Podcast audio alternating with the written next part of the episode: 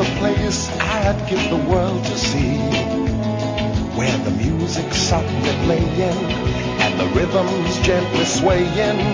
Underneath the stars in a million bars, guitars are softly saying,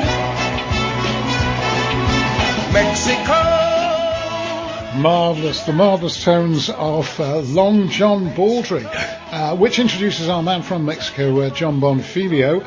And John, you've been researching Long John Baldry, have you not? Well, I'd never actually heard of him until you guys, I think Mark found this song, and then just, you know, in those odd gaps that you have in a day, you start to Google strange things and go down various rabbit holes. And so I started looking up Long John and discovered he had quite the illustrious career in the 60s, and essentially discovered Rod Stewart and Elton John. They were both part, you know, members of his bands and so on. And even reportedly, I mean, Elton says this himself, and sang later in the song "Someone Saved My Life Tonight," was saved from a suicide attempt by John William Baldry. So, I mean, yeah, even the song "Mexico" I'd never heard of, and then came later to realise that it was the anthem for the ITV coverage and for the UK team at the 68 Olympics in Mexico. And so on, all things that were completely outside of my, you know, knowledge base. And what an Olympics that was, the 1968. I mean, that was a history with the Black Power protests and all that. You know, we're looking at 1968, so sort of 40 years, 50 years before Black Lives Matter and everything. And those protests, it is interesting when you look up the history of the 1968 Olympics and realise that, you know, this protest isn't some overnight protest, isn't anything to do with one incident. It goes back all those years.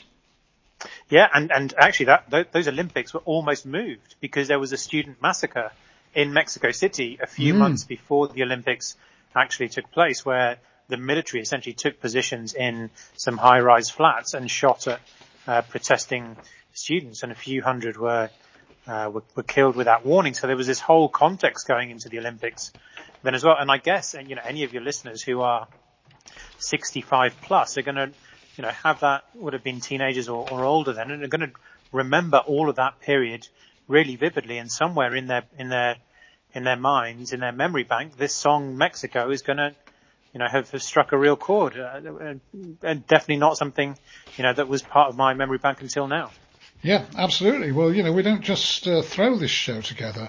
We think about it deeply and take all these considerations on board before we play a little bit of music.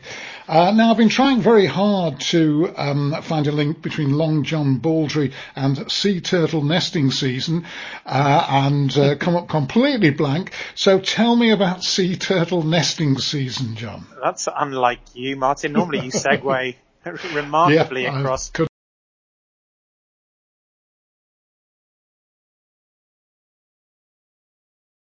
begin to skyrocket. It's properly steaming now. For the next few months, it's all sweat here. We're up into the high 30s, and that's not going to go away for a while. But essentially, it's when the sea turtles start to come and nest on the beaches of Mexico. 6 of 7 international sea turtle species come and nest on the beaches around Mexico. And near where I am, you've got the green sea turtle and the critically endangered hawksbill sea turtle as well. They essentially come on and nest throughout the summer.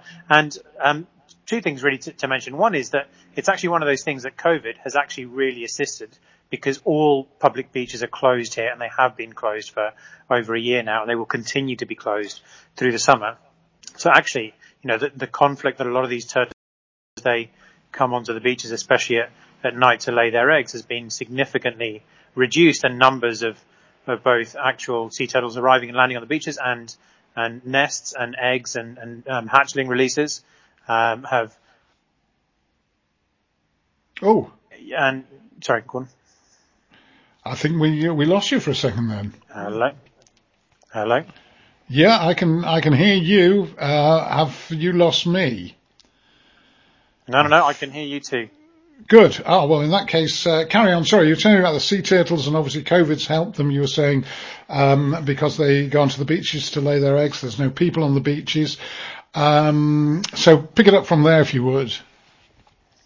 Yeah, and it's for anybody who's witnessed one of these sea turtles lumbering onto land. I mean, they are big prehistoric creatures that, you know, somehow they're lithe and move incredibly in the water, but as soon as they get onto land and the sheer weight of them, they really struggle to move anywhere. And they can take up to a couple of hours to dig a hole in the sand and lay a few hundred eggs, and just a really amazing spectacle. And over the course of the last few years, you know, sea turtle numbers have gone down internationally, but it seems as though this COVID thing, especially recently, has allowed a bit of a pick-me-up for the animal. Excellent. Well, that's good news. And finally, John, this bizarre and quite disturbing video of a boy who has been dumped by people smugglers at the border. Tell me about that. Yeah, and when I first heard about this, I actually said to somebody who'd mentioned it to me, well, I'm surprised that this has gone viral because this happens, you know, scores of times in any given day. But this video of this 10-year-old Nicaraguan boy, which was recorded in La Grulla, Texas, around that part of the border, there's essentially the Rio Grande, which runs south of Texas and across the top of Mexico. And you've got two little roads that basically follow the border around, but it's very, you know, very remote, very little population in the way of population there. And this boy was essentially picked up in the middle of nowhere by Border Patrol, who recorded him weeping and just saying, you know, he'd been dumped by this other group.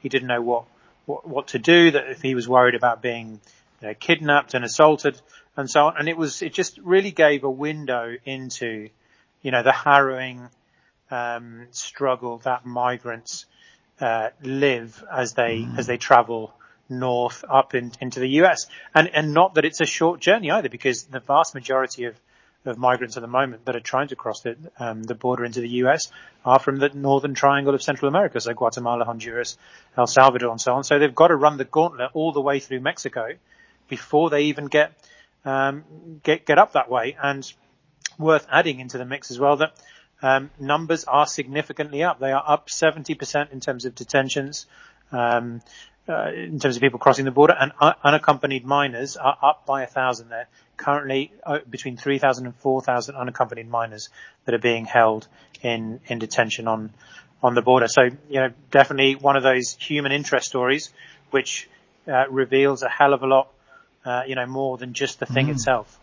It does indeed. I mean, has this increased since Joe Biden took over? You know, and people thinking that he's maybe a softer touch, if you like, than Donald Trump. It has increased. Yes, you're absolutely right. Essentially, 570,000 people have been detained, and these are the ones that have been caught detained in the first 3 months of 2021, which is more than the entire total in 2020, which was about 460,000. He's under quite a lot of pressure, Biden, because of this. He's definitely trying to humanize the process, and he's allowed people to cross the border, whereas the Trump policy was to remain in Mexico. So anybody who applied for asylum had to wait for everything to be processed whilst in Mexico, which is obviously, you know, highly dangerous and so on. And that, you know, whatever you thought, whatever you think of that zero tolerance policy that Trump brought in, he definitely brought numbers down. Biden has gone in a much more humane way to try and, you know, respect the plight of the migrants, but that certainly seems to have massively driven up the numbers. And I think it's one of those things that's going to become if it isn't already, a political hot potato in the US, as the Republicans use that very much against Biden. And it'll be interesting to see what he decides to do in terms of his policy making as regards his southern border. And what will happen to that little boy? I mean, he'll be in a holding centre, I assume. But will he be sent back to Nicaragua, or will he be allowed to live in America? Yeah, at the moment, it's unlikely with the new policies that he would be sent back to Nicaragua. They will try and find his parents wherever they might be.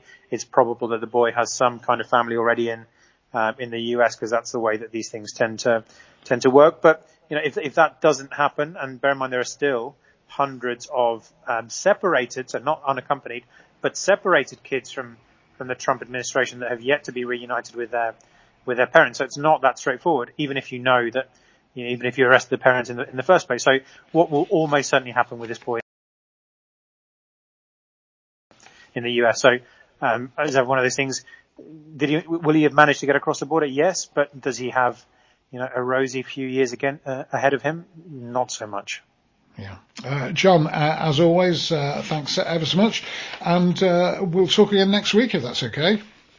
Take care. Good man. Jon Bonfiglio there joining us from Mexico.